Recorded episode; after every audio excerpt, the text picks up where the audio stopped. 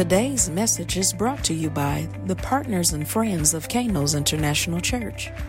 My message today is hear it, pray it, speak it.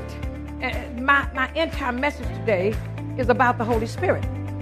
And, and the reason being is that um, He's the healer. It, it's that part of, of the personality of the Godhead that enforces what God has said in His Word. He's the enforcer. Glory to God. Hallelujah. Glory to God. You know, in the Bible, uh, Isaiah talked about how um, that there would be a child born of a virgin. He'd be called Emmanuel, God with us. Amen. And we read throughout the Bible where it talks about God with us. Mm-hmm. It said that he was with us. And then, you know, come down through 42 generations. Amen. Abraham to David was 14 generations. Amen. Babylonian captivity. Glory to God. To the Messiah. Glory to God. Another 14 generations. From David in the middle of that to the Babylonian captivity, 14 generations. So we had 42 long generations that as God was working his plan, somebody said process. See, when God does some things, yes, He can do it right away. He's that kind of God. But there are some things that He might work through a process. I have noticed that in this season that I see a lot of process taking place. I don't doubt that it probably is because there is a relationship between what's going on and the season in this hour. The season in this hour is that we're going from the cross to Pentecost. And whenever you're going from the cross to Pentecost, Glory to God. Hallelujah. A lot of prayer, a lot of praying. Glory to God. Hallelujah. Then, but God's pulling you up out of that. Death has been defeated. The grave is empty. Now God wants you to walk in the power of a resurrected life. Come on here. Glory to God. Hallelujah. And so we have to begin to, oh, the only way we can do that is by the Spirit of God. And so Emmanuel, God with us. That's what God talked about. 42 generations. We hear about it throughout the Bible, from Genesis all the way through the Gospels. But when Jesus died on the cross, something happened. And he said that I'm going away so that the other part of my personality can come. And when he come, he's not just going to be with you. He's going to dwell in you. That's why he said greater works Greater works. Still with Jesus. He wasn't saying it was without him you're going to do it, but greater works because he's going to be in all of us that got this. He's in us. He's in us. He's in us. So we see here in the Bible, when Matthew 1, 22 and 23, it said, now all this was done, talking about the 42 generation, talking about somebody said process talking about the process, that it might be fulfilled, which was spoken of the Lord by the prophet, saying, Behold, the virgin shall be with child and shall bring forth a son, and they shall call his name Emmanuel, which being interpreted, God with us. Okay? God with us. And then what does the Bible say? And the word became flesh. Come on here. And dwelt among us. See, God was with us. Then he was among us. Come on. And then he was in us. Now we get to the place where he is in us. And when he's in us, you got to hear it, you got to pray it, and you got to speak it. See, this is why the process is taking place. See, if you can get to that place of hearing, praying, and speaking, the process would accelerate. So when we hear it, it's simply saying what, what God is saying. Oh, yes, the laying on of hands. Oh, yes, the speaking of the word into your life and changes come. But God is also saying what? There is more. When you hear it, hear it means that you're going to have to be in a place where you, you really let it sink in what God is saying. What I love about God See, one thing about it, when you hear and you really hear what God is saying, if you hear with your spiritual ear, let me tell you the difference. When you hear with your natural ear, your natural hearing is based upon the past and your present. But your spiritual hearing, the spirit knows your past, your present, and your future. Somebody say, hear it. Hear it. It's so important that you hear because your life is a reflection of what you hear. Amen. Whatever you're looking at in your life you don't like, it's because you heard something. And you must have heard it with the carnal ear. Because when you hear it by the Spirit, He'll lead you into all truth. Yes, he will. He'll guide you. Yes, mm-hmm. So we have to be careful that make sure that we're not just hearing with this ear. Uh-huh. Then you're gonna be led by what? Your emotions. That's why they talking about stress on TV today. Uh-huh. Talking about all this stress. It's because people are hearing with their natural ear. Glory to God. And their life is a reflection of it. Amen. Glory to God. But when you hear in the spirit, your life will be a reflection of that. You got to be careful who you connected to.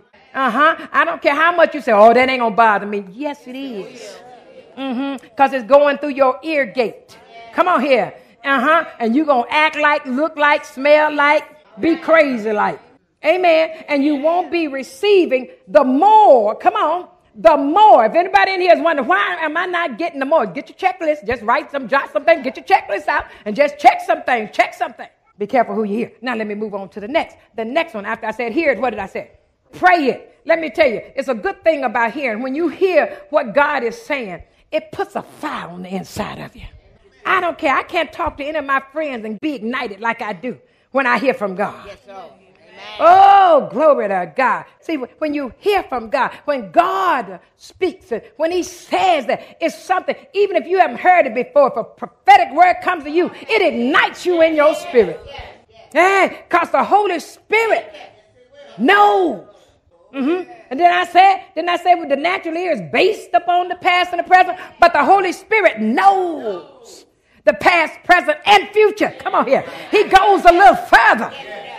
And it's a wonderful thing, glory to God, to begin to go into the next step. When you go into the next step of prayer, circumstances cannot hold you down. See, this is why the enemy try to distract you from prayer. He try to keep you from setting a time in prayer. See, this is why the enemy don't want you to get to the place of prayer. When you get in prayer, that's a consecrated place. That's a place where number one, when you pray, God gonna show you yourself. If there's any place that I've missed it, any place that I need to get on it, He's gonna show you yourself. Glory to God. And he's also going to show you that he got a plan for you. That's where you'll see it in prayer. Glory to God. As you get down in prayer and God will begin to show you that, uh, your circumstances won't stop him. This is the place where I said this is where you present your evidence through prayer. Meaning that while I'm in prayer, you need to stand on the word. You should have your Bible by you when you pray. And he said, I don't know what scripture to go to. Just open it up. Because let me tell you, you can't do this thing by yourself. It's going to take the word of God. Glory to God. Hallelujah. When Jesus was on Golgotha's hill, oh, we just come through Easter and this season of the cross. And he said, It is finished. Glory to God. When he said it's all over, glory to God. He was saying the devil's plan is over. When you get in prayer, see, he'd been in prayer. Glory to God. He wasn't telling the disciples to pray for him, he was telling them to pray for themselves. Uh huh. Glory to God, that they would not scatter when affliction comes. See, when affliction comes, they say, I ain't going to church. I don't believe in the pastor no more. The pastor said this. The pastor, no, no, no, no. See, when you get in prayer, prayer makes you a good soldier. Prayer gives you the ability to endure hardships. Prayer gives you the ability to stand in the day of adversity. Glory to God. Prayer. When you begin to pray, and see, that's what Jesus had done. He prayed not one time, not two times, but this particular instance, he prayed three times. But if you read throughout the gospel, he rose early in the morning. Glory to God. Before he met anybody and prayed and laid hands on anybody, he would go off to himself and pray up in the mountains early in the morning every day. I'm here to tell you, there are going to be some afflictions that you know, I got to pray a little longer on this. Oh, I, I got to get before God on this. Or maybe just you don't have peace about it in your spirit and you just keep on praying until you get your breakthrough on it. Come on here. Glory to God. When God dwells in us through the power of the Holy Spirit, He'll begin to lead and guide us, and you won't pray until you're through. You'll stay in there and pray until the Holy Ghost get through. Makes you a threat to the enemy. Glory to God, because it's not by might, nor by power, but by God's Spirit, says the Lord of hosts. See, when you're in prayer, see, you become a threat to the enemy. Because while you're in prayer, you begin to see that thing done. Glory to God. If God said, I'm going to deliver you, you see your deliverance. Why? Because faith cometh by hearing. See, that's why he don't want you to hear. And hearing by the word of God. And you begin to pray. Why? Because I hear that thing. Glory to God. And then it said, now knowing this, uh-huh, that the worlds were framed by the spoken word of God. That the things that we see were not made by the things that we see that was made. Come on here. We got to realize when we begin to pray, we begin to see the real begin to see real deliverance. We begin to see we really gonna come out of this. We begin to see that whatever is working against us don't matter with God. Glory to God. We begin to see what greater is He that is in me than He that is in the world. Glory to God. We begin to see I'm more than a conqueror in Christ Jesus. Why? Because He loves me. Glory to God. We begin to see, be of good cheer, little children. Oh, glory to God. For I have overcome the world. Glory to God. We, we begin to see, I may be troubled. Glory to God. But I'm not going to get in despair. Glory to God. I may be perplexed, but I'm not going to let my mind be blown. I may even be cast down. We begin to see, I will not be destroyed. Glory to God. And that leads me to my next step. I heard it, I prayed it, then I spoke it. You got to speak it out. You got to speak it regardless to your circumstances, regardless to what's going on right then. You need a healing in your body. You don't wait till you can hear it, you can see it, for you to believe it. The Holy Spirit is on the inside of you. Great is he that is in you than he that is in the world. He will comfort you. He will heal you. He will deliver you. He will fix your finances. He'll make a way out of no way. He will guide you. He will do what needs to be done. And I love it about God. Because when we begin to speak, he said, I have no respect to person. Glory to God. When Peter was speaking there to the, the council, and they said, You mean tell me this all happened for the Gentiles?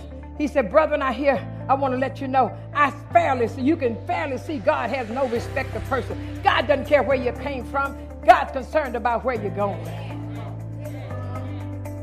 God is ready for you to just speak hear it, pray it. DASH is a 501c3 organization supported by partners and friends of Carol Dixon Ministries. All gifts and support are tax deductible and can be mailed to P.O. Box 24831, Detroit, Michigan 48224. And remember, DASH is always on.